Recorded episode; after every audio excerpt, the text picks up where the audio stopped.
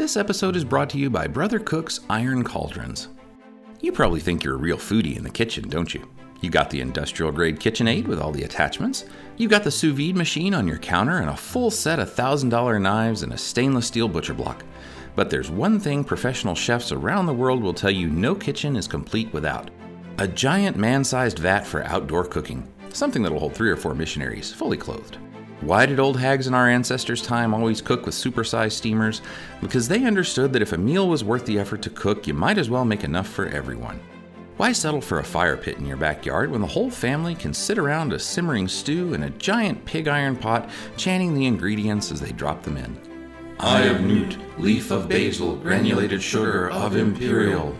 And when our listeners order a full sized boiler to prepare their daily mensel, Brother Cooks will send them a long, sturdy pole to tote captured live quarry to their cooking area, whether a full sized deer or a nosy neighbor you've caught looking over the fence again.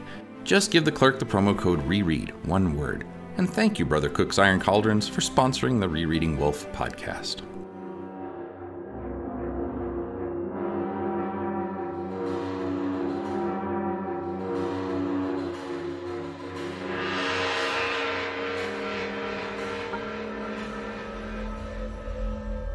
Warning The following discussion is deliberately riddled with spoilers and unhinged speculation on this nearly 40 year old book, Gene Wolfe's The Book of the New Sun.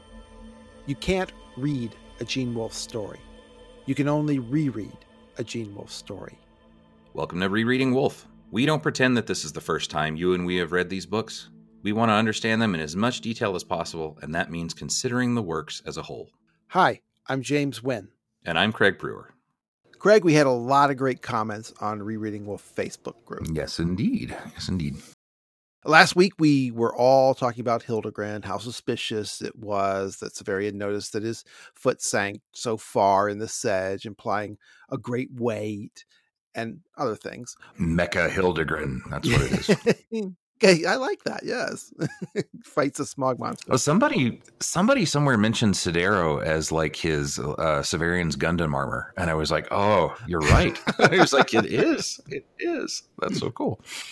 Well, Sean Michael Robinson had some theorizing of his own. He led with the secret origin of Hildegrin finally revealed. and he takes us to the pages of Beatrix Potter's story, The Tale of Mr. Tod. It's a Peter Rabbit spinoff starring his cousin Benjamin Bunny, who you know made a short appearance in the first Peter Rabbit story. Here, Benjamin Bunny is all grown up and married to Peter's sister Flopsy. The titular Mr. Tod, Talos Tod, is the fox who happens to be the arch enemy of the badger, Tommy Brock. And Mr. Tod, the fox, carries a cane. Eh, okay. Tommy Brock, the badger, remember the badger is Hildegrin's nickname. The badger has kidnapped the children of Benjamin and Flopsy, hiding them in an oven in Mr. Tod's house, and then he takes a nap. Now, Benjamin and Peter Rabbit track Tommy Brock in an attempt to rescue the babies. Lucky for them, Mr. Todd comes home and finds the badger asleep in his bed. And then there's a fight between the two, and Peter and Benjamin are able to sneak the babies out of the house. So, in the story, Benjamin Bunny is following the tracks of the badger through the wet woods. And the text says there was not much difficulty in tracking him. He had left his footmark and gone slowly up the winding footpath through the wood. He had rooted up the moss and wood sorrel. There he had dug quite a deep hole for dog darnel and had set a mole trap. A little stream crossed the way. Benjamin skipped lightly over Dryfoot, the badger's heavy steps showed plainly. Well, as I told Sean, I've done a lot more with less. no, but that's interesting. That's quite a specific find on yeah. a badger, and that that's you know awesome detective work for that. Uh, hard to hard to really figure out the rest of the characters, but I don't know. I mean, it wouldn't surprise me if Wolfe took ideas like that from just different small pieces yeah. of things. And I don't know. I know. I know he's mentioned Wind in the Willows. Has he ever mentioned Beatrix Potter before? No, I, I can't does, remember. I mean, he obviously had a soft heart for children's literature. Oh, sure. I mean, sure. I try to go at it with the idea of finding the plot or characters in the plot serving as like a map for the story. But Sean doesn't see that as necessary. Mhm. He said, in all seriousness, I think both Hildegrin's nickname and Severian's Talos observations draw upon the deep well of animal symbolism that permeates fables and children's stories. Maybe Wolfe had read Mr. Tod as a kid. Maybe he read any of the other dozens of prominent stories using these types of characters and stand ins for sly villainy for a fox or skilled burrowers, a badger. Yeah, well, point taken. Could be. And there is, Michael Andre-Driussi has written an essay about how New Sun is filled with sort of cat and bear imagery. So we already get the animals there. And, and his point there is that those two groups are kind of opposed to each other. So it wouldn't be a far stretch to Yeah. have some other animal types that maybe are in other kinds of combinations. But no, I'd be curious to see if there's, uh, is there anything else about Yeah. badgers or burrowing creatures that shows up Yeah. uh, later on? I don't know. I'll keep my eye out for that. But yeah, Well, Mike Benowitz listened to the last episode and he has a lot of questions. Quote While listening, a distant possibility struck me. Hildegrin is found to be in the hire of the witches later on. We also suspect Agia of working for the witches. Is Hildegrin part of the witches' conspiracy with Agia to bring Severian to Dorcas? Did Hildegrin arrive ahead of time to put Dorcas's body in the right spot? So Mike and I both agree that it's highly suspect that Severian happened upon the precise location of his grandmother's body that Grandpa had been looking for for 40 years in order to just resurrect her. hmm I offered a first Severian solution, but Mike says no, it could be other people manipulating Severian. One thing he mentions in this theory winding that kind of blew me away was that Hildegrin, every time he appears, is at a resurrection. There's a necropolis, they're exhuming a body, hmm first chapter. They are literally resurrection men at that point. Then here, when Severian raises Dorcas, then in Vodalus's camp, when they are resurrect Thecla, then finally at the end of Claw of the Conciliator, when they resurrect Severian himself, the head of the day. That is astute. What's the deal? He is indeed a digger, and digging people up is, again, getting back to that literal name Yeah, of resur- or literal resurrection meaning of resurrection. It, yeah, he's a resurrection man. Yeah.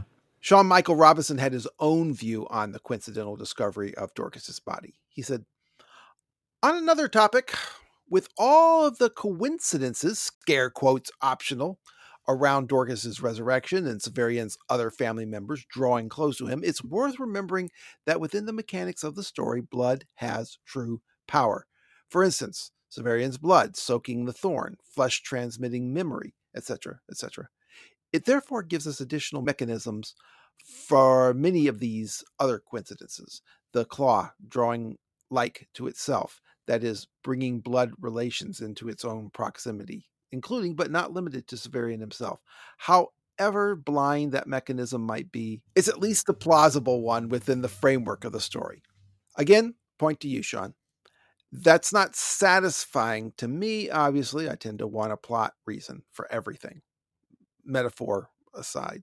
It is true that it is a common theme in Wolfe's stories that family finds each other, or drawn to each other. Yeah, we don't talk about that as one of the big genre tropes, but when you're doing sort of long romances like this, the fact that everybody's connected, that's an old, old, old trope going back to like Greek romances and medieval romances where everyone, every one of the major characters ends up being related And Dickens. to everyone else and Dickens. Yeah.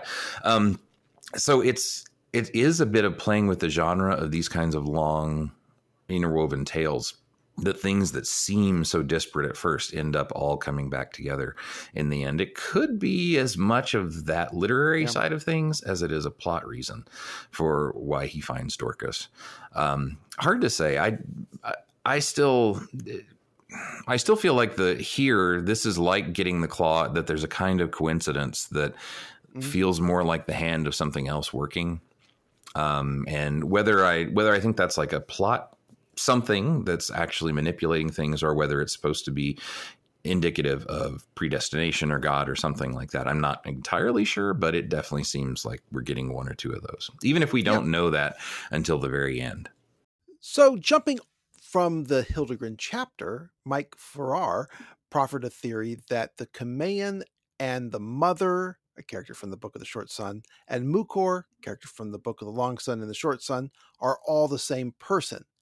Uh, it's an aggressive theory, and I can't do it justice here. So check out the link in the show notes if you've read Long Sun and Short Sun. But in the process, he brings up a connection between the Cumaean's Lake of Birds and Lake Limna in the Whorl and the river that Horn sails on in the Book of the Short Sun. I found that really uh, intriguing, and I'm going to talk about it in this chapter as well. So hang on. Filippo de Paula has thoughts about Agia's peacock print dress. It's pretty wide ranging. He says, it might be interesting to notice that the Islamic tradition puts the burden of losing paradise to peacocks. In the story, a peacock eats the snake and walks inside the Garden of Eden, which lets the devil inside. Agia brings the devil, Severian, into the Botanic Gardens and gives Severian the claw and kickstarts his journey. That is a journey of redemption. Is there a deeper meaning in the Book of the New Sun where the devil saves himself? The protagonist is as a devil is seen in other of Wolfe's novels like Peace, in which Alden Dennis Weer is, if not the Lord of Darkness, at least a demon. Well, I don't know. You know, Wolfe did say in one of his last interviews that the Book of the New Sun, he wanted to show a man who was raised to do terrible things and who reforms himself from the inside. So I suppose there's support for Filippo's theory here, although I've been interpreting that statement differently. Yeah, that's also a long it's a long path to the peacock dress and you know, I mean, just just saying it, it is a bit, but I like the I I still like the idea that it, even if it's not, you know, even if he's not the actual devil going in there, the fact that she's wearing a peacock dress and then walks yeah. into the jungle garden, you know, there's there's something like that there that works quite well.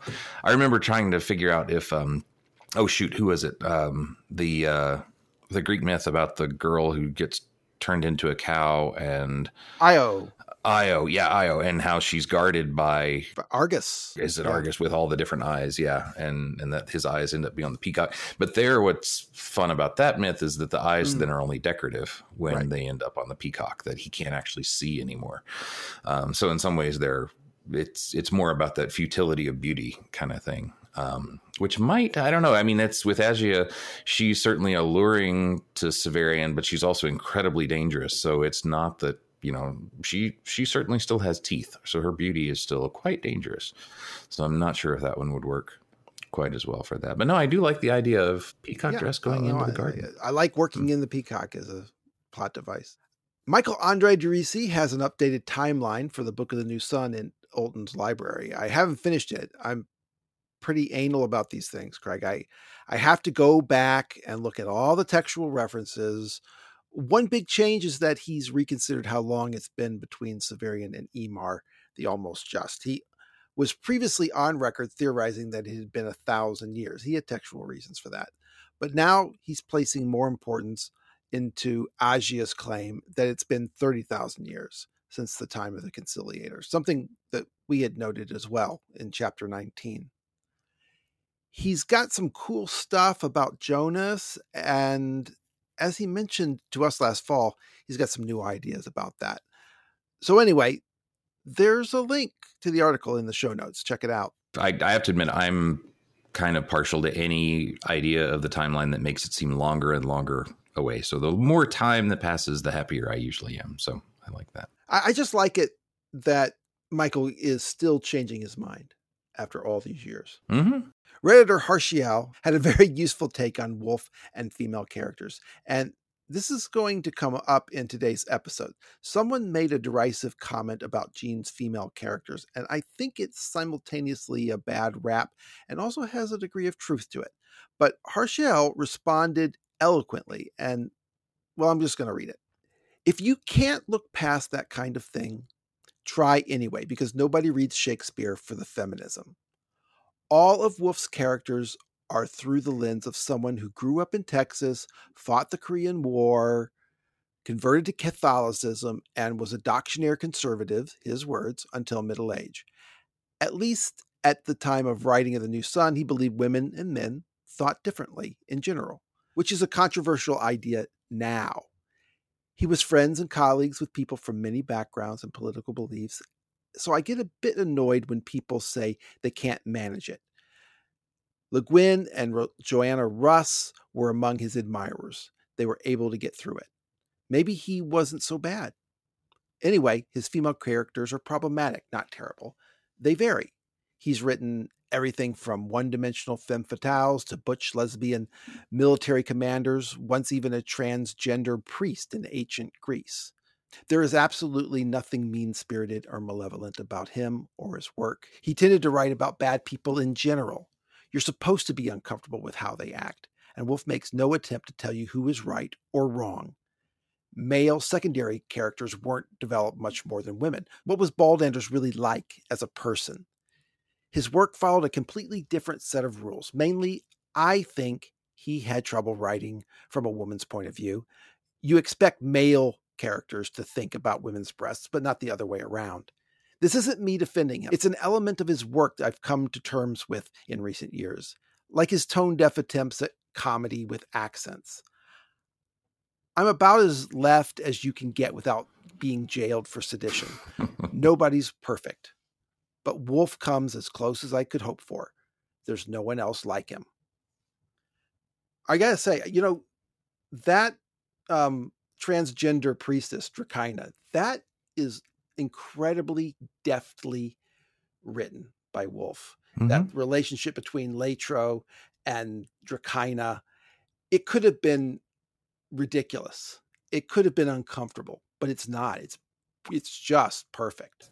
Yeah, and the more and more I think about that issue, the more the more it seems important to me that Wolfe was really trying to write broken and flawed characters so much. And mm-hmm. even if he wasn't beating you over the head with how bad they were. There are a lot of times um, when it just comes across. Like I've been rereading Land Across lately, and Grafton just is a schmuck about women sometimes. but it's but it comes to the point where it's like, well, that's that's who he is, and he's making him be terrible mm-hmm. um, for that reason. And he kind of it comes back to bite him a few times, and that doesn't come back to bite all of his characters. But I do feel like that's the place to start. Like even if yeah, even if like you said, in the end he's you know he's not going to be able to to maybe write from a woman's perspective as well as maybe some other male writers are i i still the more i think the more i have a hard time thinking that yeah he's he's being malevolent about it that there's usually a reason for mm-hmm. things that's yeah. going on and i don't really feel like it's a blind spot. For a while, I was I was feeling like it's just a blind spot in Wolfe that oh, it's just kind of you know where he's from and whatnot. But m- more and more, I find it useful to start by saying, okay, this is an important part of this character, and let's see where it goes first before we just think that oh yeah, that's just how Wolfe treats women. Right. So. Well, I've said this differently, but I can't improve on what he wrote, so or she wrote. So the link is in the show notes. We got a direct message on Instagram from listener Nicholas Larson, who with a suggestion to improve the podcast. He says, "My only problem with the podcast is that it doesn't come out often enough. Chop chop, guys." Two weeks is good. Two weeks is very good. So, well, you know, I know he's making a joke, but it does bring up an interesting point. We've considered how to scale this thing. I mean, it's been over four months since Severian left the tower, and we're still only 24 hours in his time. Mm-hmm. Alas, you know, there's nothing we can do about it. If we could just cool it on the multiple different angles on each phrase, then I guess we could somehow shorten the episodes and make your editing job easier. But even if we had a team of elves editing all the episodes together, it still takes about 10 days or more f- to get initial comments in. And the comments are so key. We could record a chapter every week and still get so far ahead of the podcast, but you know, we just don't like to do that because some listener is going to pipe in and say something that affects our perspective on a character or a plot line. Originally, once every two weeks seemed to be a practicality for never falling behind and, you know, for Craig to edit the episodes and still maintain a life. Craig, I don't know how those uh, Gene Wolfe Literary podcast guys maintain all the different podcasts they do. That is insane. But it turns out that we can't do them any faster anyway. The listener comments are just, you know, too important. Michael Swanwick once compared Wolfe's stories to a giant bison that Davy Crockett claimed to have seen that required three men to see all of it. Well, you know, y'all are that third man. We need you. That's cool. And Interlibrary Loan came out. Yes, actual Wolfe news. Sort of bittersweet. bittersweet that it's the last time we'll probably see a novel, unless there's one in his papers that we don't know about that someone will work on. But yeah, it's it was kind of sad. It's fun, yeah. but it's also sad. Yeah, well, there's always got to be a last of something. I'm trying to finish Borrowed Man before I take it on. Yeah, me too. That's what I'm. That's what I'm working on right now. Is finishing that up and then into interlibrary loan. So I've seen people already posting about it, and I I wasn't as part of the day one posters, but that's all right. So I'll get there. Yeah.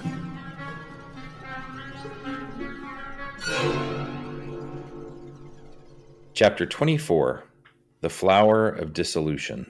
Recap We're still on the afternoon of the next day after Severian left the Mansion where in the Garden of Sleep, and Severian has inadvertently resurrected his grandmother, whose body has been missing for 40 years. Now, Severian, Dorcas, Hildegrin, and Agia are in the middle of the Lake of Birds on Hildegrin's scow. The chapter is called The Flower of Dissolution. That, Craig, is an interesting term. Dissolution has a lot of meanings. It means to terminate, to eliminate by disintegration or dispersion, to dissolve or decay. It also means indulgence in debauchery. That one I didn't know. So uh, this name could refer, I suppose, to its lethal quality, or it might refer to the way these duels are viewed by the community. But yeah, I think it's going to make a lot more sense, of course, once we get into it. But yeah, so dissolution, un undoing, undoing of in one form or another is what we have here.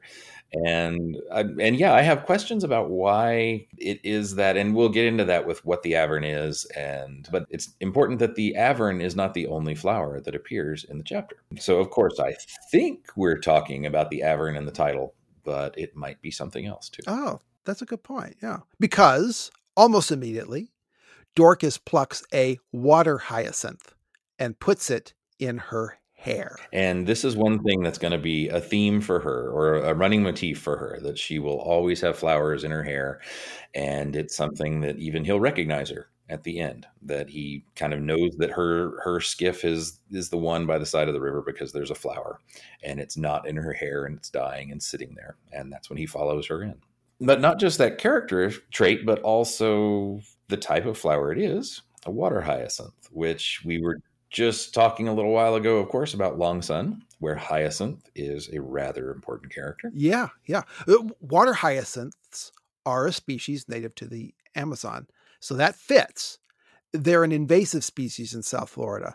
And speaking of which, I can recommend a book by Lan Wright called The Last Hope of Earth, in which water hyacinths as an invasive species play a key role as they multiply and destroy the Earth's climate. I very much believe that the book is elusive material in the book of the long and short sun. And of course, in those books, there's an important character named Hyacinth. There is also a Saint Hyacinth, for which the city San Jacinto is named. Yeah, didn't know. I guess, you know, the Mexicans called it San Jacinto. But what matters here, and explicitly matters, is the hyacinth associated with the resurrection. Hyacinth was a Spartan hero. In mythology, Apollo was in love with a young man named Hyacinth. Maybe it was an accident or maybe it was a conspiracy, but he was killed by playing ring toss with Apollo. Uh, this is not usually considered a risky game, but you know, when you're playing with gods, all bets are off. Deadly horseshoes of the gods. well, if it were horseshoes, I could almost believe it. But ring toss? Apollo is the god of medicine, but despite all his efforts, he couldn't heal or resurrect Hyacinth. So, on the spot where his blood was spilt, Apollo created a deep blue flower, the hyacinth.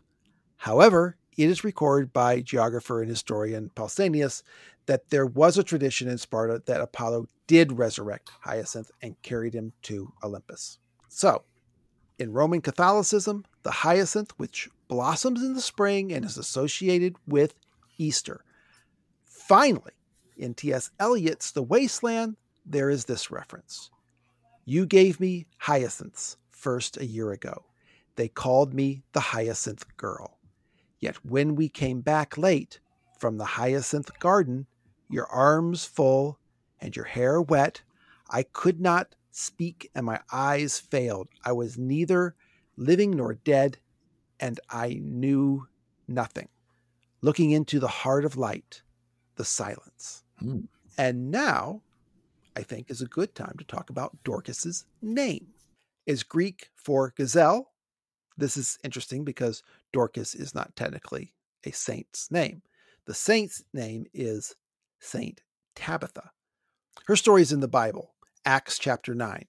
The verse says she was a disciple named Tabitha, which translated means Dorcas. So I'm no textual scholar, but Acts was written in Greek, and Joppa is an Aramaic community.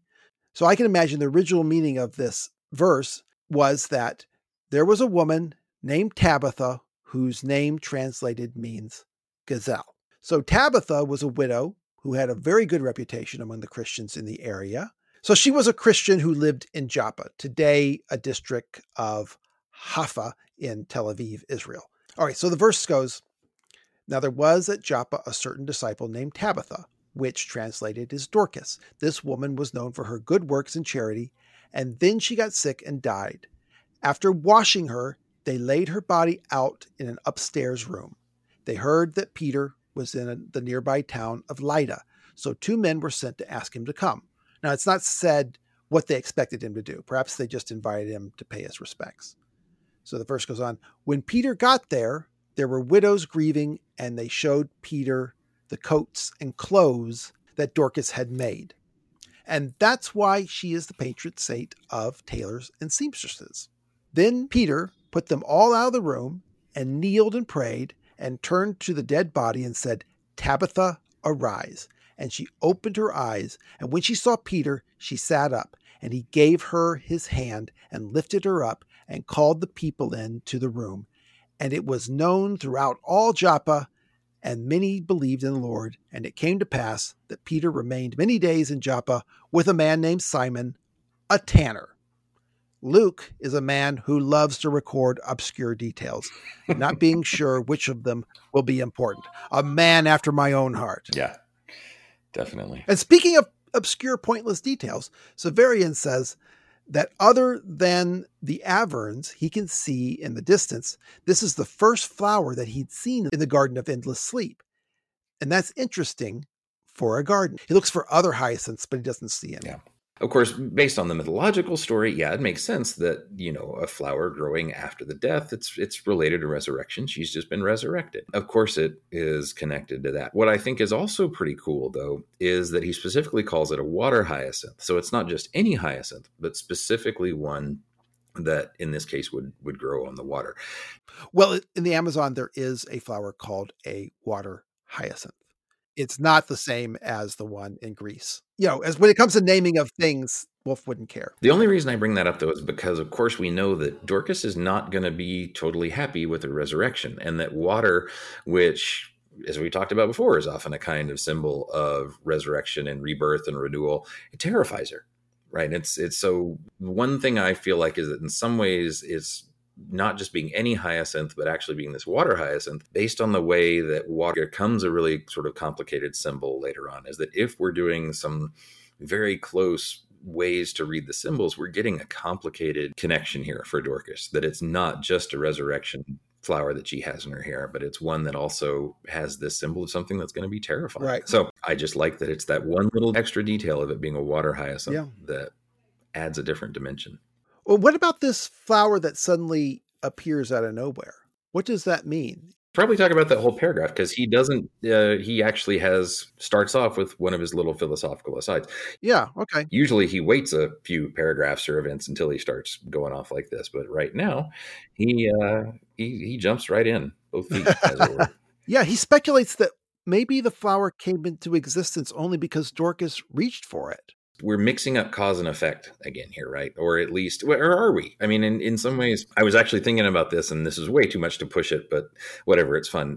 That the idea that the the flower only exists when she reaches for it, there's something almost like quantum quantum mechanics about that.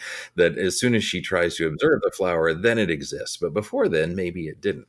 Could maybe I don't know. But the other thing I like is that back when we talked about Father Inire's mirrors, I really still am kind of excited by that one idea that what it does is it shows a reflection. The fish is a reflection, and then because a reflection needs something that causes it, brings this, it brings its reality, the thing that causes the reflection into existence. Doesn't just bring it from another dimension, but actually it's sort of like saying, I came into existence because my shadow needed something to cast a shadow, right? Like that's just a very weird kind of thought. But Wolfe brings it up, and he kind of brings it up here again, too. That um, we have here something playing with the idea of something that didn't necessarily exist before there was a need for it or before there was a reflection of it or before there was an echo of it and that that cause and effect and what causes things is reversed Right. a little bit in this way Well, that kind of reminds me of the story of the cat.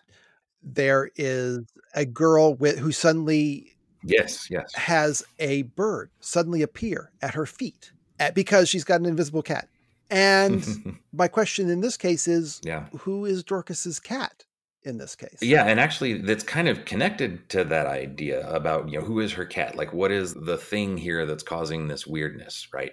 Because I feel like when Severian brings it up at this point, he's just bringing it up as a sort of weird offhand possibility because things seem strange in this area, which could just be like we said, because he's on the other side of the world and it's nighttime when it should be day and, and it's cold when it should be warm. But it also might be the fact that because Dorcas is really kind of on the other side of things, right? Like she's died and come back, that she's in touch with things in a different way. It doesn't hurt then that she can reach out and get something symbolic because she's passed over to some spiritual side at some point. It kind of works. Like there, there's that suggestion. And I feel like that's at least on the surface why Wolfe puts that notion here and why he has Severian bring it up as if to kind of suggest that she's somehow in touch with something different like that. oh, Severian says that in the clear daylight, when rationality rules, he understands that such things are not possible. But then he is writing by night. And at that moment, with Dorcas's flower a foot and a half away, he recalls something that probably went right by the reader, but that Severian picked up on immediately. Light is dim in this garden, and that Hildegrin said that the autarch built this place so that he could confer with the Cumaean without going to the other side of the world, and maybe Hildegrin didn't even know it. But that implies her cave and this garden is actually on the other side of the world. Yeah, and so if that's the case, then yeah, that's certainly one way that we get a little glimpse into some of the weirdness of this garden as well. Because it's late spring here in the Commonwealth, south of the equator, but it's cold in the garden. It's afternoon in the Commonwealth, but the light is dim and like maybe the sun has just gone down. He says something I'm not sure I understand. Quote, for it would be summer soon, with sleet riding the wind. Well, in the Commonwealth, it is late spring or early summer. I guess I understand. He's saying that it's summer now, but there's sleet riding the wind. Now I understand. Yeah, it's an oddly phrased thing. Yeah. He does say too. Oh, he does say here too. The, the here this particular hyacinth is blue. So hyacinths can be all sorts of different colors, but here it is a blue flower, just going back to blue and purple flowers that we've seen many times so far. Right. And the blue flower of the mythical hyacinth is blue. So Severian goes off on a beautiful and super strange free association of just the sort that can be annoying when I do it, which is fair. I- am not Wolfe. But anyway, here it goes. The Increate maintains all things in order, surely. And the theologicians say light is his shadow. Must it not be, then, that in darkness order grows ever less, flowers leaping from nothingness into a girl's fingers, just as by light in spring they leap from mere filthiness and into the air? Perhaps when night closes our eyes, there is less order than we believe. Perhaps, indeed, it is the lack of order we perceive as darkness, a randomness of the waves of energy, like a sea, the fields of energy, like a farm, that appear to our deluded eyes, set by light in an order of which they themselves are incapable to be the real world. Mist was rising from the water. Uh oh. Reminding me first of the swirling motes of straw in the insubstantial cathedral of the Pelerines, then of steam from the soup kettle when Brother Cook carried it into the refectory on a winter afternoon. The witches were said to stir such kettles, but I had never seen one, though their tower stood hardly a chain from ours. I remember that we rode across the crater of a volcano. Might it not have been the Cumaean's kettle? Earth's fires were long dead. That is to say, the Earth's core had solidified, suggesting the far future for this world. Earth's fires were long dead, as Master Malrubius had taught us. It was more than possible that they had cooled long before men had risen from the position of beasts to cumber their face with their cities. But witches, it was said, raise the dead.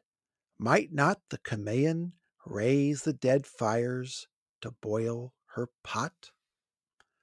Oh my gosh. Several things here. A lot going on.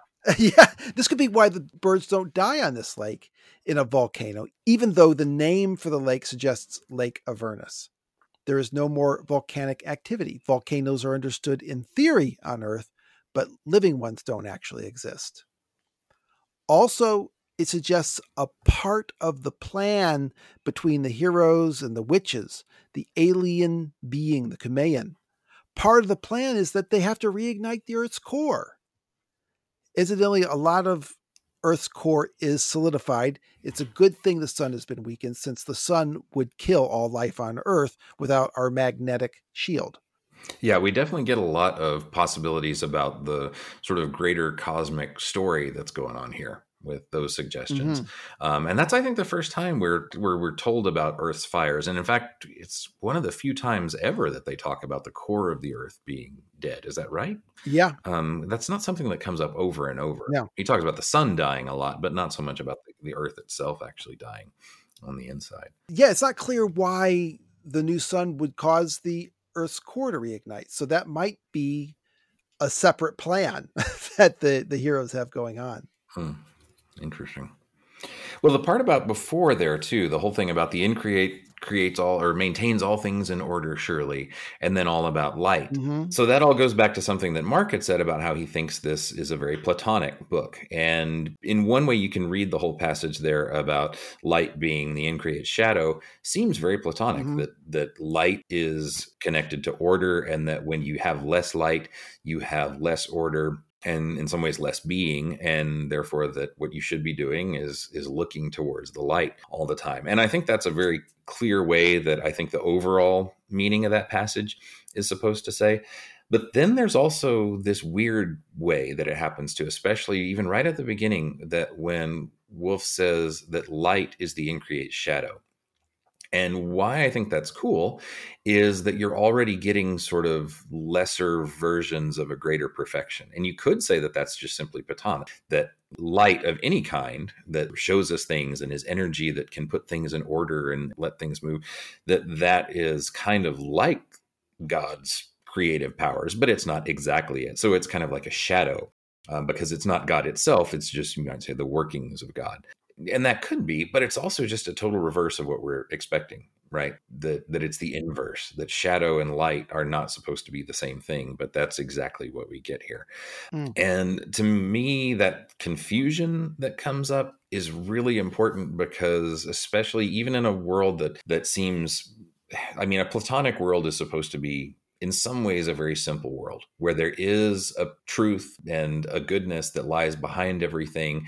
And what your whole job really should be doing is just understanding it and trying to find that. But there's also a more complicated way to look at it which is that when you're in the world trying to figure out what's light and what's shadow and what's meaning and what's not meaning or what's order and disorder is really hard to figure out. In other words, it makes sense from the Platonic perfect perspective. But when you're human, when you're in the middle of of light and darkness, sometimes it's really hard mm. to figure out well what part of this is order, what part is disorder. And that's kind of what Severian's getting at, I feel like in the rest of it where everything else then is couched in might it not be? You know must it not be? It's sort of like perhaps perhaps perhaps. In other words he's guessing at all these things. It's not like him putting forward and saying this is what the truth is. Instead it's all a way to try to understand it. And i think that whole mood in this whole passage of perhaps it would be might it be um, is really kind of cool because it's Wolfe still reminding us that we're we're in a position where we can't tell what the truth is that even if there is some kind of capital T truth behind this world, when you're in Severian's perspective, figuring it, that out is incredibly difficult. And there's no easy way to do it. Even if you have a clear idea of what light is and what dark is, trying to figure out what light is when light itself is God's shadow means that it's hard. it's just really complicated.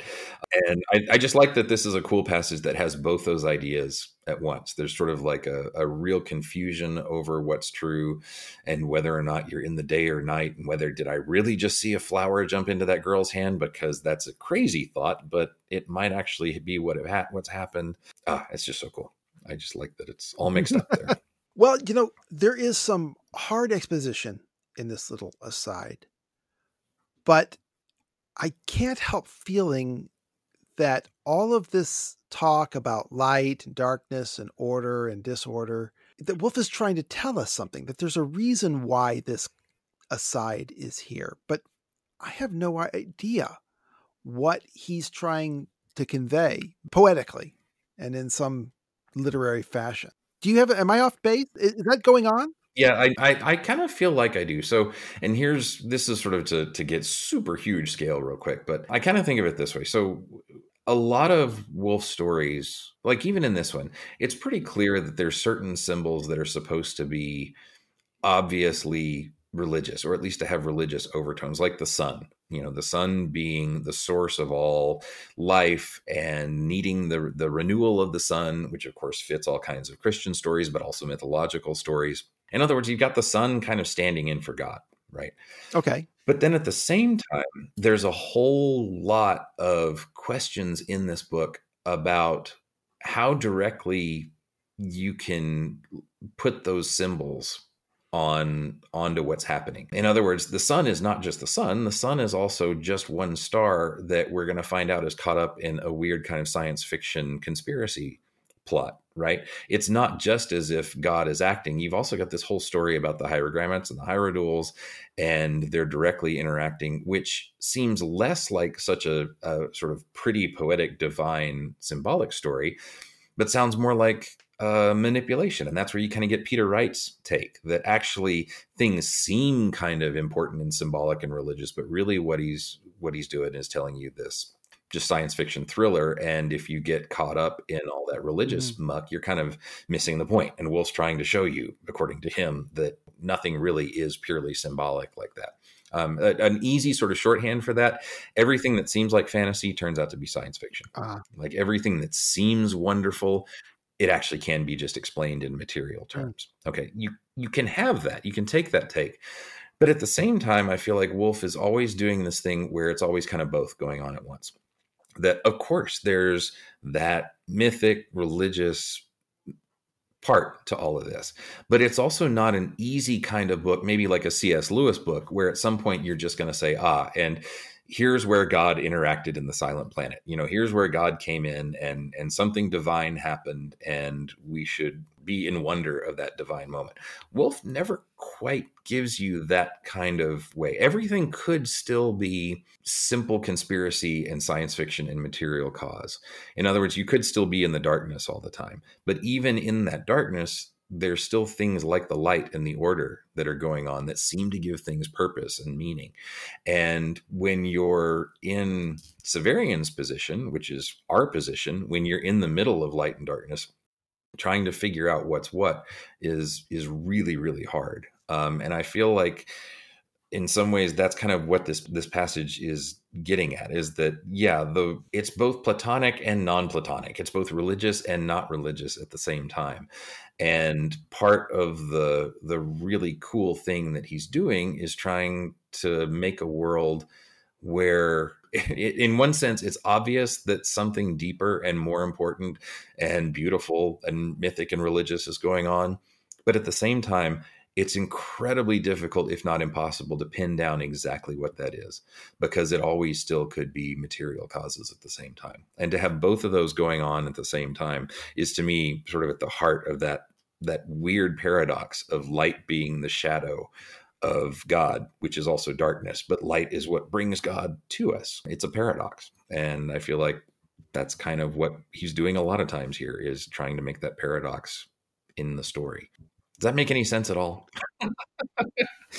well, does any of this have anything to do with the resurrected girl on the boat reaching f- for a flower and it being there? I think so because she reached for it. Yeah, I think so. Um, and it kind of goes back to the different reasons for things that that Dorcas and Severian will talk about.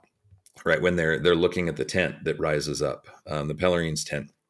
There's a mm-hmm. way that you can see that as a miraculous vision of I saw a burning city in the sky, and it can make you drop to your knees and wonder and it can be marvelous and have all kinds of deeper meaning for your life. And they talk about what that could be. If you see if you're in the presence of something amazing and wondrous like that. At the same time it can be explained by hey when air gets hot it rises and if it's inside of a big parachute that parachute's going to rise right? Like both of those things can absolutely be true and the fact that you can explain something with material causes doesn't necessarily get rid of the wondrous cause. In other words so why this girl reaches for a flower. It's such a perfect moment that Dorcas, who has just been resurrected, should reach down and find a symbol of something beautiful, but that also has this symbolic resonance of resurrection and coming back to life. It's perfect. It's so perfect. It's almost like it had to be written by somebody, right?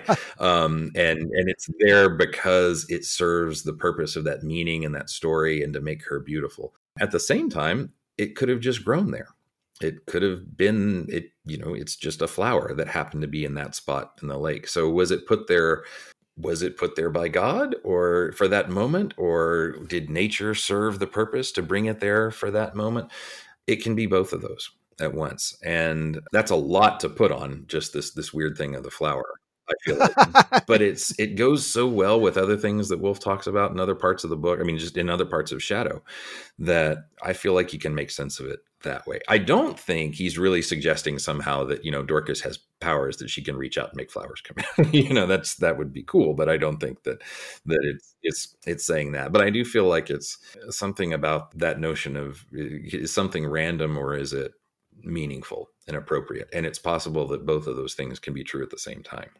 Well, I don't know. I'm not sure whether what you're saying is what is supposed to be conveyed or not. I like it. It certainly fits with the Pelerine's Cathedral uh, as it rises, as it burns. Have you ever read the short story by Raymond Carver, Cathedral? No. There's a man, he's got a wife, and he has no real friends or connections. And his wife has been carrying on this discourse with a man she's never met. And, you know, just kind of like you and me. And yeah. but their their friendship is real, even though they've never seen each other. And then he comes to for a visit. And, you know, I don't know, yeah, he's kind of he's not happy about it. But it turns out the guy's blind. At, at one time that you know he's left forced to be left alone with this guy for a while, and he's watching a documentary or something about cathedrals, and the blind guy says, "Um, could you tell me what a cathedral looks like?" And he discovers, you know, he can't. He can't. he's trying to describe what a cathedral looks. Like. Well, you know, it looks like a like a cathedral. So the meaning of the of the of the whole story is that if all you know, yeah, is the definition of something, all you know is what it looks like, then you don't really know anything until you can describe what something is beyond its physical attributes. Then you don't really know it Okay. that just speaks to that speaks to me. So I hope that's what he's getting at. Yeah, I like it. Again, I don't know if that's all exact here, but but especially that that whole little passage about does light show order in darkness, especially if you have darkness that's you know where you can't tell exactly and, and you're confused um, is there really order in all of that darkness? Are we, do we have, he, he, says, there are things that appear to our deluded eyes to be the real world, but we can't tell if they are or not. And it's all that sense of not knowing. Um, but even in the middle, even in all that darkness, you can still start to figure out when something is beautiful or how something works. And I feel like that's what the second section goes on to when he starts to talk about how all this stuff comes from the water. He has no idea who the Cumaean is or what's going on or if they're in a volcano or if they're on the other side of the world. But what he's doing is starting to try and reason things out. Like here are some mm-hmm. possibilities mm-hmm. of things that might. Yeah, they're educated on. guesses. So even though he's totally caught in all this darkness, yeah, yeah, he's still got he's still got a lot to go right. on. Typically, what I what I look for in the sides, like when he goes mm-hmm. off like this, is that that somehow we expect him to go off and explain what we just saw. No, no, what we just saw is an explanation of something else that he's going to go off and also explain. Or like it's like a dual explanation or something else. So it's a reinterpretation of the event. Yep i think that's a good way to put it it's a it's a total sort of riffing and reinterpretation of something that just happened and in that sense it feels like this like lately I've been more and more convinced that the style of this is Proust. And Proust does mm. things like this all the time where he'll something will happen and it will spawn a whole bunch of memories and speculations and things none of which that ever really circle back in and explain the original thing that set it off. Like nothing ever really comes full circle and then gets closure. But instead, each thing kind of is a jumping off to this other idea that is connected to what just brought it out, but not in the sense of sort of like, you know, a theory and an example, and a theory and an example, or an example and then an explanation of a cause. Like it's never that clear. And this feels very much like that. Yeah. So I have a kind of convoluted explanation about that flower.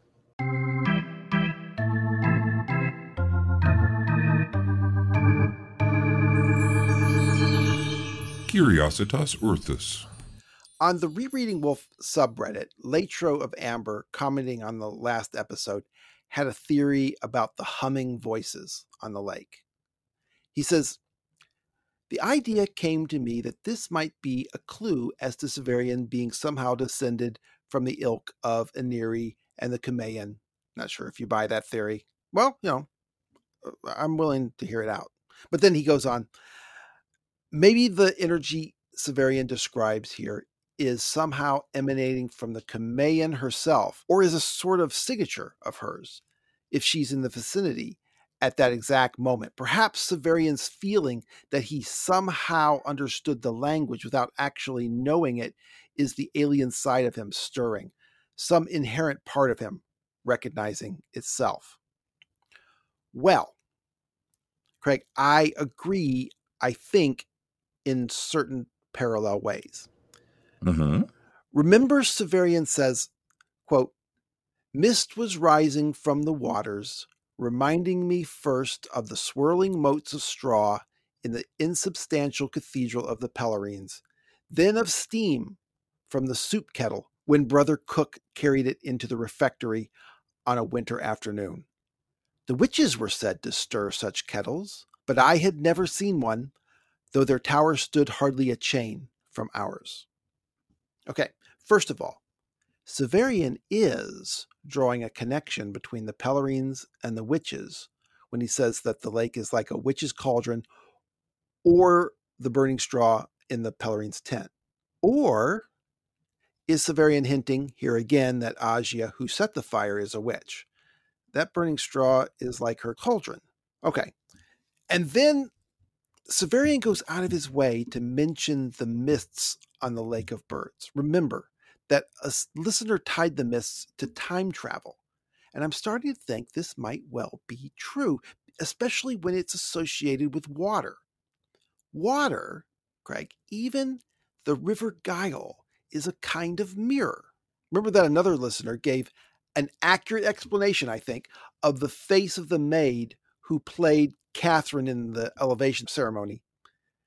That her face reminded Severian of a pool of water in a woods, and the listener suggested that Severian might be coming around to saying that her face resembled his own, that it was like looking in a mirror. Mm-hmm.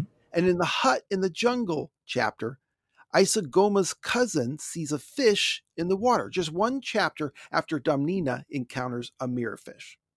All right, so the Lake of Birds is a massive mirror. Severian refers to it as the witch's cauldron. And assuming that the lake is a mirror, and thus a time traveling device, the mist here, in association with the Cumaean, helps confirm that the mist connection might well be true. So, what if this lake is used by the Cumaean for her time witchcraft? Severian is hearing all the other Severians of the other universes. Maybe everyone in the boat is hearing different voices. Or maybe it's just general voices of another world. It doesn't really matter. So, this gives us some idea of the mechanics of maybe the mechanics of the resurrections, that maybe all of them are the dead or diseased bodies being replaced by a growing fish from the same person in another universe. Remember, we're told that time travel is simply the ability to travel outside the universe. And Inire says the mirrors, the transmissions of reflections, is mechanically how this is done, or so it appears. That's in chapter 20. And Dorcas postulated that the ability to heal and resurrect is a kind of control over time. And this might be why it takes time for a resurrected person to get themselves together, like Dorcas and Miles. And because the new being is being formed on top of the previous one, there's a period where their minds are being rectified. We'd have to agree that this can only happen if the fish forms directly on top of the other body if the fish forms separately, then the bodies or separate images merge later and they and they touch and there's an implosion. So Dorcas is on the lake. She's sitting on the mirror, just like Domnina thought someone would have to do to travel by mirror. And she's only recently come from another universe. So Justice Severian hears voices from another universe. She looks into the mirror and sees a hyacinth there from her original universe. And she reaches out and she touches it, and bing, it's suddenly created in Bria. So that is why Severian wonders if it is only because Dorcas reached for it that it existed. And we're two paragraphs into this chapter, Craig. but that is beautiful. That's ingenious and beautiful. Um, because it brings all those parts together so well. And plus it's just it it's really cool. I mean, I don't know. I think I like that so much because so so many times some of the theories don't integrate all the different images so well. That one does with everything that's going on. Oh wow, that's really cool. Um, yeah, I don't really have much to add. I mean, I could do my usual thing of saying like, "Well, we don't know if this," but every part of it seems to really resonate with the other parts, and it's it's a gorgeous image. It's a really cool way to think about it. So I don't know. I'm gonna I'm going to stick with it for now, so because it's really fun. Um, let's just try this. Let's try it. Right, let's let's stick it out there, hang it from a tree, and let the listeners take some pot shots at it. a pinata of ideas, but no, that's that's good. And plus, too, I mean, the other thing is that when we do see the Cumaean do her thing, right? It's the the sort of dust motes or whatever.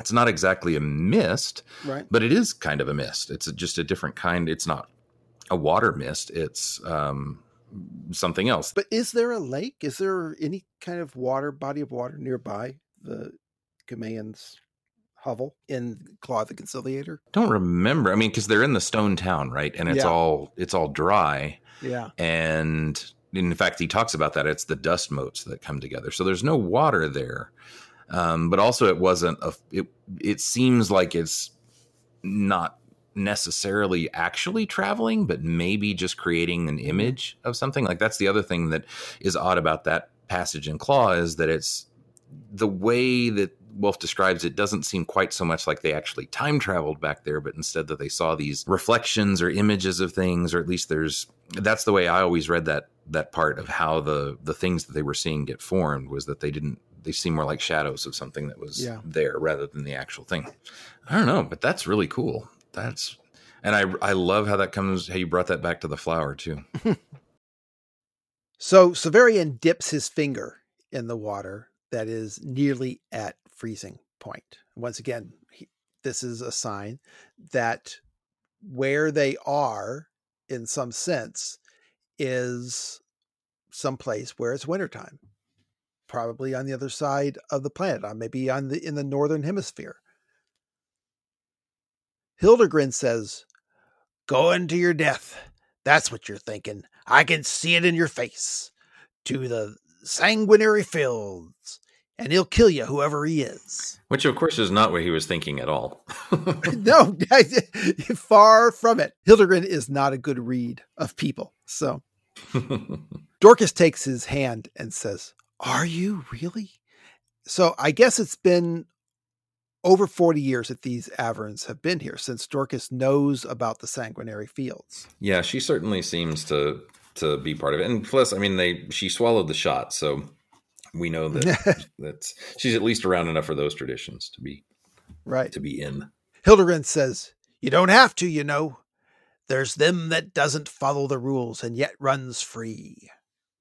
Severian denies that he was thinking about dueling or dying. Who's who do you think he knows that don't follow the rules and yet run free? I don't know. Maybe you could go off and join the military. You could go off and join the revolution. So He does know Vodalus. We do know that. yeah. But Dorcas whispers, Yes, you were thinking that. Your face was full of beauty and a kind of nobility. When the world is horrible, then thoughts are high, full of grace and greatness. The world is filled half with evil and half with good. We can tilt it forward so that more good runs into our minds, or back so that more runs into this. But the quantities are the same. We only change the proportion here or there.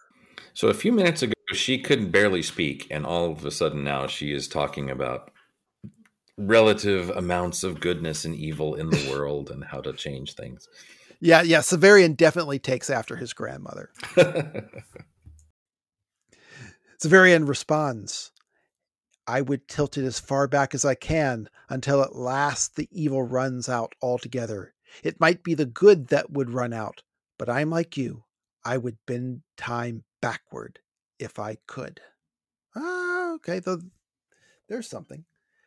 He's then he goes on, he says, Nor do I believe that beautiful thoughts or wise ones are engendered by external troubles. Now, Severian and Dorcas are dueling poetic affirmations here. hmm She says, I did not say beautiful thoughts, but thoughts of grace and greatness, though I suppose that is a kind of beauty. Let me show you. She takes his hand and puts it inside her ragged dress right on her right breast. Okay, that's pretty forward. I should stipulate that a lot of readers hate this scene and they the ones who don't like this book will focus on it and cite it in condemnation. Yeah. Because Severian writes, I could feel the nipple as firm as a cherry, and the warmth of the gentle mound beneath it, delicate, feather soft, and alive with racing blood. She says, Now what are your thoughts? If I have made the external world sweet to you, aren't they less than they were? That is, less dark and troubled. This is some pretty hippy dippy stuff. yeah. It's very in response that she's like some wise guru. Where did you learn all this? He says, Her face was drained of its wisdom, which condensed in crystal drops at the corners of her eyes, which is to say, she only responds with tears in her eyes. But yeah, this is. this is. So, Dorcas in this scene is the quintessential manic pixie dream girl. Is that right? Yeah, it seems like it. I mean, it's it, especially when you think that just a few minutes ago she was frozen to the core, could barely say her name, and now all of a sudden she's bantering with some guy she's never met before. And yeah, doing this little action. Yeah, you can totally see it on the one hand as a weird kind of wish fulfillment. Um, you could also see it as very m- much, very maybe heavy handed, but still characterization. Like this is still what Dorcas is going to be like for most of the time. I mean, she is always willing to stop and think and smell the roses and wonder what's going on and make sort of extreme gestures like this. She's going to be like this the whole time. So on that hand, I can see it. Um, at the same time, though, yeah, it it is one that reads a little false. you know, if you're just thinking about the, the realism. Um, the one the only thing for me that makes it not false is that Severian's been in this weird mood and Dorcas maybe because of what she's gone through she is in a different sort of headspace right and she is thinking these sort of crazy thoughts because she is just seen maybe the light as it were and, yeah. and it's coming back um, it could be, and um, and it also could be flirty. I mean, we do know that they're attracted to each other. She certainly could be having some feelings for him like that. It's weird though, because if you imagine that she just woke up, like, why isn't she immediately trying to? Well, she can't remember everything, I guess, so she doesn't. She can't find right. her want her husband and wanting to attach yourself to someone who seems like they could take care of you when you're in a, a an incredibly vulnerable situation like that yeah maybe mm. um, but um, i still i think if you want to be generous the best way to see it is that actually this is kind of what she's like for a mm. lot of the book that it, it is it's way out of bounds of what most people would be like but i feel like it fits with who dorcas is a lot of the time from here on out. Hmm, well, definitely the philosophical asides and and thoughtfulness. Maybe not the sexual forwardness, though. I mean, she does. It's not like she's some sort of you know Spahn Ranch guru who sits there and talks about free love all day right. long. She's now, I will say it is a great way to make her point. I mean, I, I, feel like that's yeah. it's an effective rhetorical strategy. Mary says, "Yes, you have my attention." So yeah, but um, no, I mean it. It is. I think it is like you know moments like this that sort of stir people up when they're like, okay, the way Wolfe treats women, yeah, you know, um, in certain in certain sessions, yeah, you know, you can totally see where it comes from.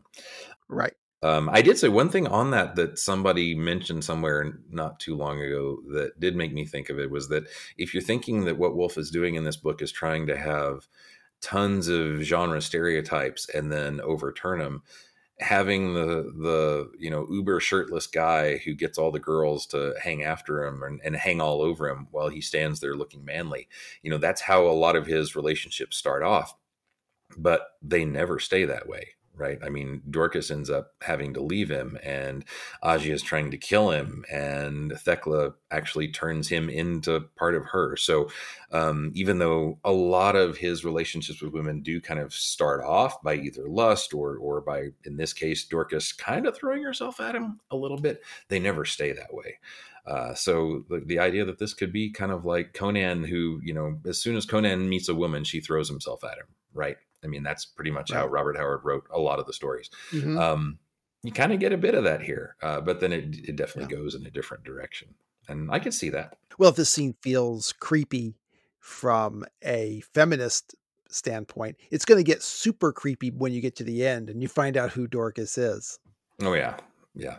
And that's where it feels like even more, especially knowing this, you know, Wolfe is he's he's having this little section here completely knowing that okay i'm playing with you and and maybe you're sitting here thinking that i or severian is going through some wish fulfillment thing but the whole time it was my grandmother right? So it totally yeah. still undercuts and subverts that yeah. fantasy. There's a different way to look at it too. I mean look at the last thing. Where did you learn all this? I asked. Her face was drained of its wisdom which condensed in crystal drops at the corners of her eyes. So it's like she's had this moment of sort of playing along with this game but then he says that she lost it. Like like she was in a she had a moment. She was in this this vision almost as if i mean i joked before about her seeing the light but maybe it's like all of a sudden she was still connected to something but then like the mood has passed instantly as soon as he says that.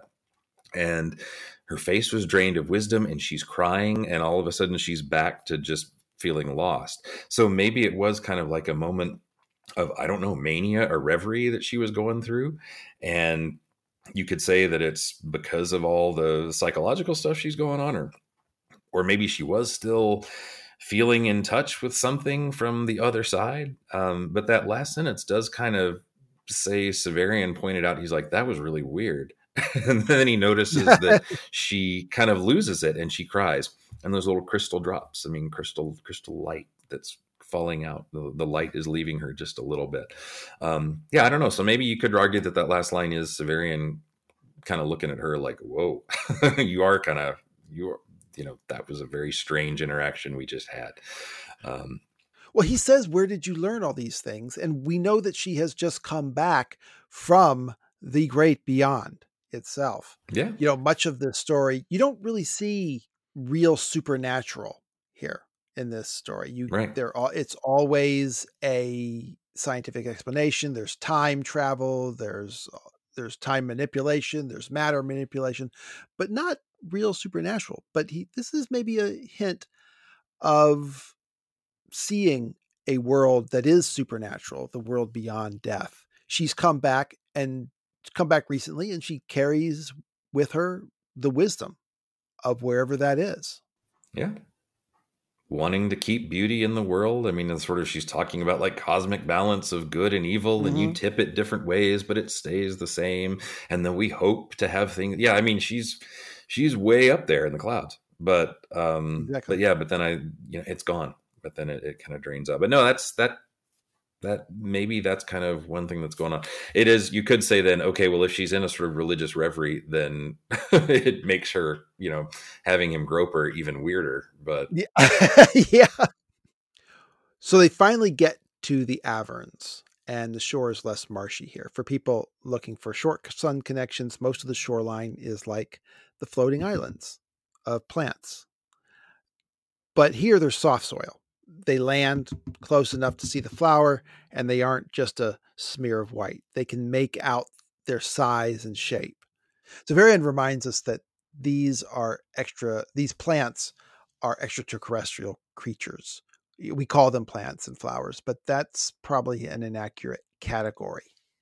Severian writes, they had a stiffness, a geometrical precision, surely born under some other sun.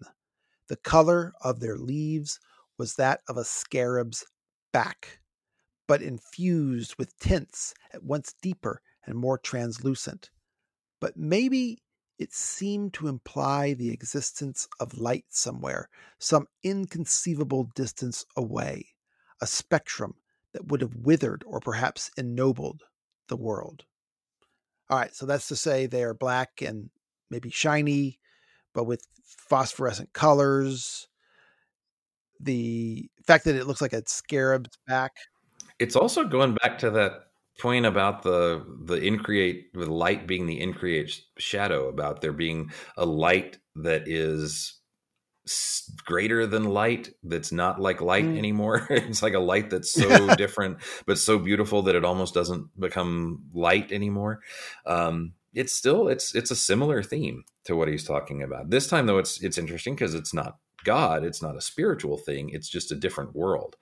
And that goes back I think to the that ambiguity that Wolfe brings up about is is is it just alien or is it divine? Is it, you know, is it supernatural right. or is it just totally different? And it's when you're in the middle of it, it's hard to tell. Yeah. And and the leaves are the color of a scarab's back, which, you know, means like black, but kind of metallic, shiny, glossy black. Yeah. Mm-hmm. But a scarab is a symbol of death, a symbol of potential resurrection. But I would guess in this case, like a it's a sun symbol, but maybe a black sun, maybe a sun of death. Yeah. Severian says the leaves look like dagger blades, stiff and pointed. I guess Gurloes trained the apprentices in sharpening blades because Severian says that the leaf edges are sharp enough to satisfy even him. Atop the leaves are the half closed white blossoms. Severian writes that, quote, they seemed creations of pure beauty, virginal fantasies guarded by a hundred knives. The blossoms are white and lush, and their petals curled in a way that would have seemed tousled, except they formed a complex swirling pattern that drew the eye like a spiral limbed on a revolving disc. Limbed here means outline or delineated. So one thing as I'm reading that, I've got a picture of a hyacinth up on my computer right in front of me, and it's kind of cool. I'd never really thought of this before, but some the the collection of hyacinths actually kind of looks exactly like what he describes um, in certain huh. ways, and I, I wouldn't have noticed that if it wasn't just sitting there in front of me. But it's kind of cool that the the hyacinth has all these curling, curving petals, and um, yeah, I mean, granted, they don't look sharp and deadly, but it's still kind of, huh. I wonder if that's at all intentional or if that's just me trying to make connections right now. But yeah, the Avern is a alien dangerous hyacinth. Yeah, everybody should do it. Go look up a picture of a hyacinth and see if it has a swirling pattern that draws the eye like a spiral limbed on a revolving disc. Don't look into the light, George. I can't help it. It's so beautiful. Ah! So they walk towards them with Agia in front, leading them. As the Cumaean Sib in this Aeneid story, she's the guide to the underworld, assuming Dorcas is Dido, who Aeneas encounters there, and Ouen is Aeneas's father, Anchises, whom they are going to get guidance. Then Hildegrin is Aeneas's undeveloped companion, Achates. Then it's Severian, and then Dorcas, Hildegrin behind. Now, Agia explains how to pick the plant. She says, Good form requires that you pick the plant yourself, Severian. The trick is to put your arm under the lowest leaves and snap the stem off at the ground. She says she'll go with him and advise him, but Hildegrin won't let her approach the plant. He can't stop Severian, but he and the women will stay back. Severian has been thinking he's heard Hildegrin's voice before, and of course we know he has. Suddenly he realizes, though, who he is, and that he was the big man in the necropolis with Vodalus. And now we get some information about Severian's memory. He says, As I have said, I remember everything but I often can find a fact, face, or feeling only after a long search. I suppose that in this case, the problem was that from the moment he had bent over me on the sedge track, I could see him clearly, and previously I had hardly seen him at all. When Hildegrin said, I'll take these females to safety, it reminds him of that night when he took Thea uh, to safety. Agia continues to shout instructions to Severian. I am curious why Hildegrin stops her. Is it just because, like she says, good form says you have to do it? Or is he really just worried about their safety and saying those things are too dangerous for more than one person to be around? I don't think he thinks anybody should be approaching them. But if Severian's going to insist on doing this stupid, he's he's been trying to advise him not to do this. Yeah, I guess that's in the true. first place. And so he's, you know, if if he wants to to be foolhardy with his own life, that's fine. But he's not going to let anybody else take part if he can. And you know, uh, he does seem very chivalrous about women. doesn't he? So Yeah. that seems to be his role often. Except he doesn't really like Agia, but even so. So no, on his memory though, I do. This is sort of, yeah, it's it's putting qualifications on what Severian means by having a, a perfect memory, and I think sometimes we always think of it as like a, a infinite database that's at his fingertips at every moment. Mhm. But um, apparently, he says It's more like not. time travel. Yeah. And the way he says too later on about how it overwhelms him when he actually goes back in his memory. Um, it's almost like he has to really make a lot of connections sometimes for all those things to be there. And so that would maybe be why here that he's it's one voice he heard one night a long time ago and now he's you know his subconscious is Yeah. clicking everything together. Yeah. Well, and maybe because he's not looking at Hildegrin. Now he's walking towards those flowers and he's hears, you know, I'm going to stay back here with women. He suddenly all the connections are put together. He's Right. not, he hears just the voice. So Agia continues to shout instructions to Severian. The leaves are poisoned. Twisting your mantle tight around your arm will give you some protection, but try not to touch them. And watch out.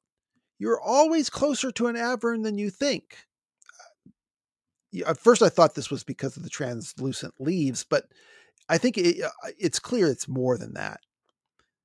Severian speculates and observes. He says, Whether the Avern is deadly to the life of its own world, I have no way of knowing. It may be that it is not, that it is only dangerous to us by reason of a nature accidentally inimical to our own. Whether that is so or not, the ground between and beneath the plants was covered with short and very fine grass, grass quite different from the coarse growth elsewhere. And this short grass was littered with the curled bodies of bees and dotted with the white bones of birds. Ah, there's your Avernus connection.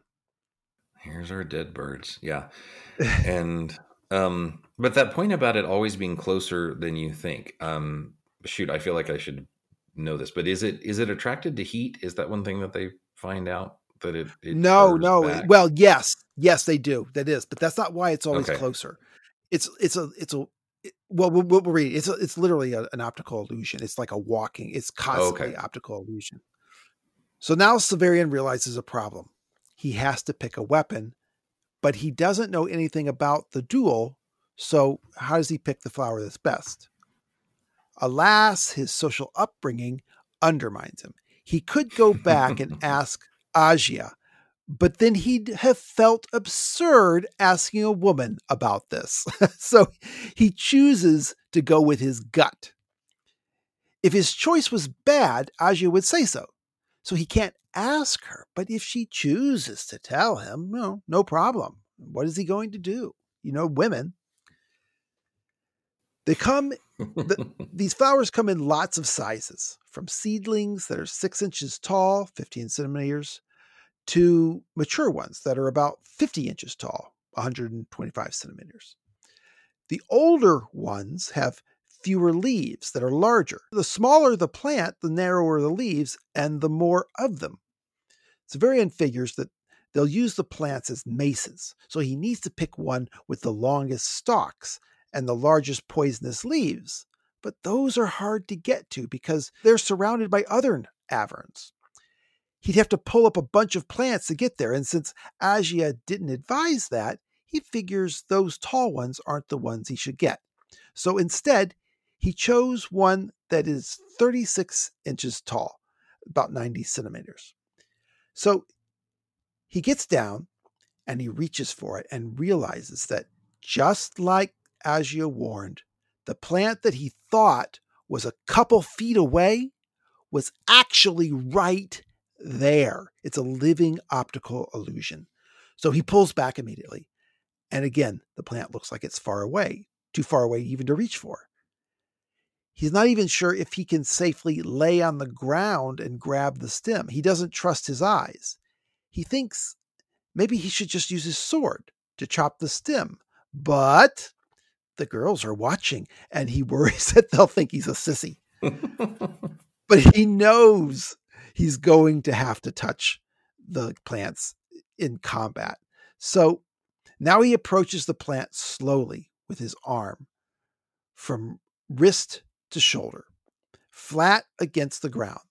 The plant leaves seem to be right in front of his face, less than a foot away, and they seem to move as he breathes so that they're close enough to be affected by his breath.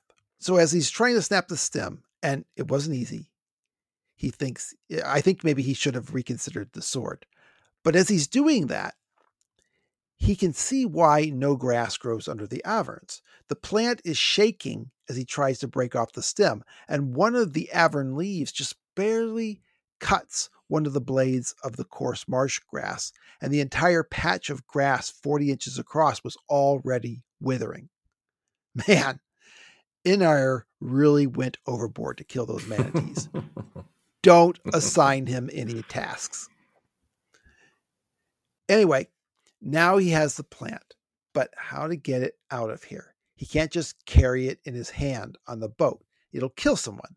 Remember, this lake is like a bowl with high edges and the trees at the top. So he climbs up the embankment and cuts a young tree sapling. He chops off the limbs and he ties the avern to the end of the trunk. Now he can walk through town like he's carrying a strange plant flag. Now, Agia explains how to use the plant during the duel.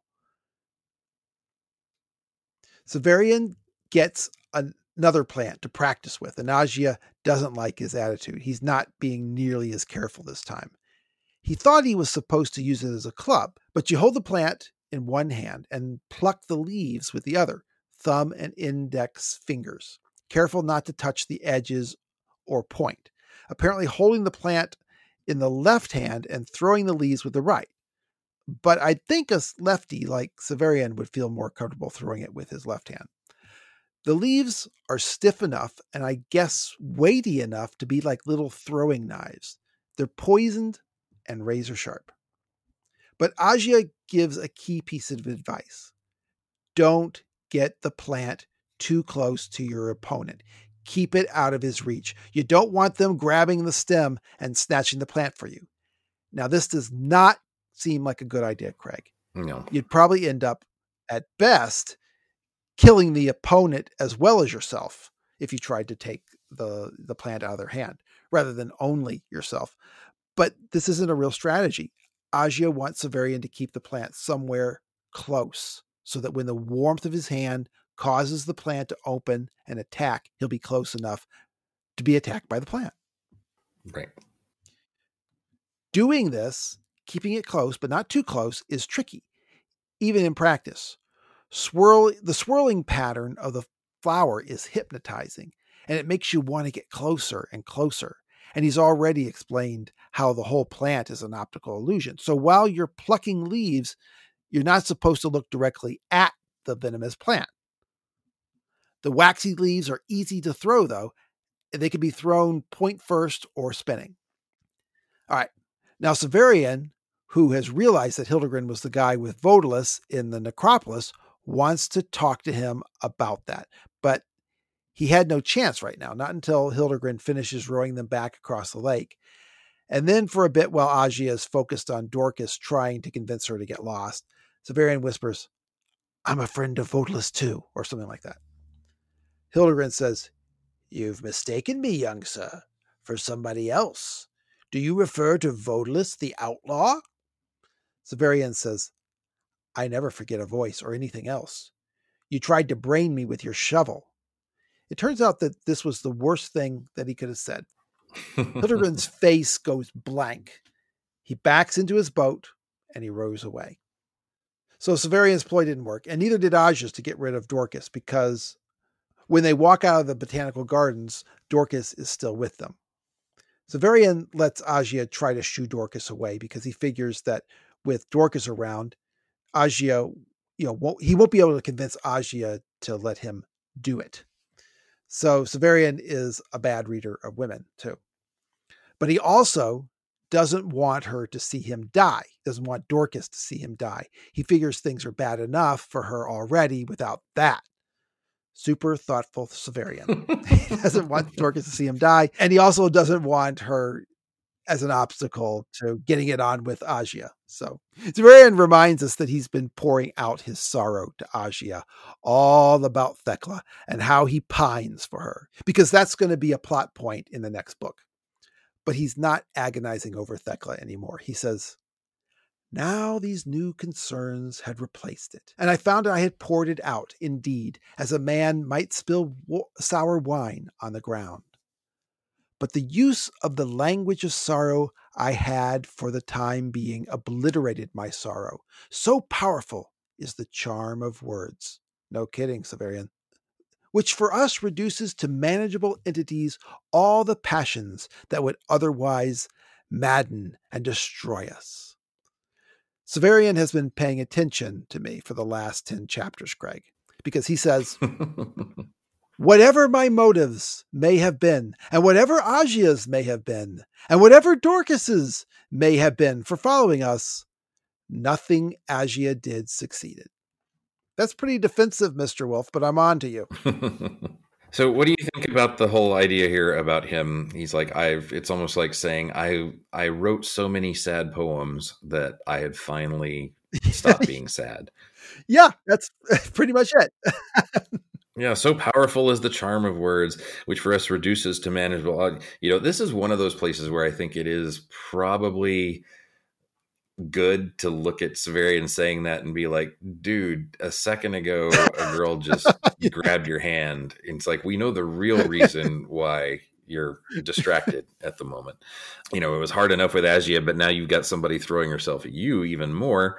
Um, and yeah, the and now the, you can't decide which one you want to have sex with. Exactly. Yeah. So you've got you've got something else here. So that's one place where it does feel like you know maybe this is the closest I've seen to Severian just flat out lying, but um, yeah. but um, but yeah. So I, that's one place where it's it's hard to say that, especially since he hasn't really been talking about Thecla for a couple chapters. You know, I mean, it, has been since they were. Um, in the jungle hut or before then that he was thinking about her. Right. I guess in terms of you know Wolfe needing to get Severian really focused on Dorcas, maybe so. It seems like they're I don't know. I feel like it would have been more genuine to for him to just admit something like you know, and I was really moved by. Dorcas. And even if he did it in his normal way of, you know, and I so wanted to protect her, which is how he acts, right? Like he's he's talking yeah, about all the things yeah. like he wants to keep her warm and, and safe. And that seems, you know, quick but still legitimate given how he's acting. Not so much. He lets he lets Agia about browbeat her because he's thinking that there could be the reward of sex afterwards. Mm, true. Yeah. yeah. Yeah, and then plus two, you get the the sort of I threatened to strike her if she didn't, you know, like so he he's he's definitely in a yeah, he's he's in a space here where he's he's confused and young and overwhelmed yeah. and not quite handling things well. Well, I think that this is really Severian at the most Jack Vancian, where you know, like in the, in the Eyes of the Overworld, and I think some other where mm-hmm. you have Cugel, where he says things, and they're incredibly ironic, and you know, where he he wanders into stuff. He he speaks of having high motives or whatever, but he's really just kind of a dumb guy who goes mm-hmm. around and and chops people up or beats them over the head. Yeah. So here's another way to look at this. Maybe this is just a good point for Severian being really flustered and starting to get overwhelmed by everything. That not just the strangeness of the place and the people he's meeting, but now he's really come face to face with, okay, I've now I've got this weird weapon in my hands that has almost killed me once and so now he's terribly afraid he's going to die and all the strange ways he's acting with women all around him you know i can i could give the guy a little bit of an excuse for being distracted by everything oh, okay. that's going on right but probably poetry is not what he's thinking about it nobody i would think he's not. talking about Finally, Severian threatens Agia with a beating if she doesn't leave Dorcas alone, which normally would make sex at the end of the date unlikely. Dorcas is 15 steps behind them, and Severian calls to her to join them. So they walk in silence, but getting a lot of looks because that's the way normal people respond to a torturer. Severian is soaking wet. He's letting his cloak show under his mantle. Agia's dress is torn just above her hip, and whether or not she's holding the tear to cover her breast, she's still, you know, a sight. Dorcas is still covered with dried mud because they didn't put her back in the water and spin her around like Hildegrin suggested. The mud cakes her golden hair and leaves smears of powdery brown on her pale skin. Ah, that's where Severian got his pale skin, I guess. Above us, the Avern brooded like a gonfalon. From it there drifted a myrrhic perfume. Uh, a gonfalon is like a banner at the top of a pole that leads a procession of cardinals or something. Uh, the Avern flower is still half closed and shines white as a bone, its leaves looking almost black in the sunlight. Dim, reddish sunlight, remember. And that's the end. One other word there that uh, Wolfe does talk about in Castle of Days is myrrhic, that it's like myrrh, or I should say myrrh, yes. but like myrrh, one of the, the three gifts. Um, and the one thing he points out is that myrrh was formerly used in embalming. Well, embalming yes. is definitely appropriate for what's going on in this lake, since that's basically what's happening is they're preserving the people. Exactly. It's a yeah. It, it everything about the Avern is death, right? It's it lures people into death. Severian is being lured into death. It its leaves are black even in the sunlight. Its flowers are white as a bone, and its smell is like myrrh. Like the like it's a, it's it's a it's a stuff you put on a dead body before you wrap them up. And it is. It's a really weird. I. I mean, almost like an icon that he shows. He leaves us with a with a very deliberate image of these three crazy mm-hmm. people carrying uh, a banner that's, I mean, a flag of death basically that is hard to really see what it is you're looking at. So everything is disheveled and confused and um, you might say dissolute since like it was the flower of yeah. disillusion. The whole image that we're left with is chaos. And you got you got Severian being all messed up. Um, you know, had been out, had a crush on Agia, and now he's mad at her, and he was sorrow for he was sad for Thecla, but now he's got this going on and he's going off to fight. And yeah, everything is crazy. So so to sort of pull back, then you've got a chapter that starts with stuff all about resurrection with the, the symbol and, and the hyacinth, and then you end with this strange thing of death and this strange flower of death. And I think it's it's kind of cool that that it starts and ends with a flower. Um, both of those flowers have some uh, a clear direction, but then also are kind of mixed up a little bit. Like I talked about how that's a water hyacinth that is you know with with dorcas it's the the symbol of resurrection but also the symbol of a thing that terrifies her since it's the water hyacinth. The avern is black in the sun right? So it's even in the most light it looks the weirdest and is hard to focus on. So even that thing is confusing. Um and so you have this really cool kind of uh symmetry at the both ends of the chapter of the flowers right. and the confusion over what should be purely good and what should be purely evil, not quite being that way. Right. So, we certainly hope you have comments, thoughts, corrections, and complaints. I'm anxious to hear, you know, any more theories about Hildegrin or Dorcas, or Agia. And bring your comments to us on the Facebook group, subreddit, Twitter, or email. You can find out how to do all those things on the show notes. Leave a review on Apple Podcasts and tell your Wolfe reading friends. And until you hear from us next, may the Moira favor you. Take care, everybody.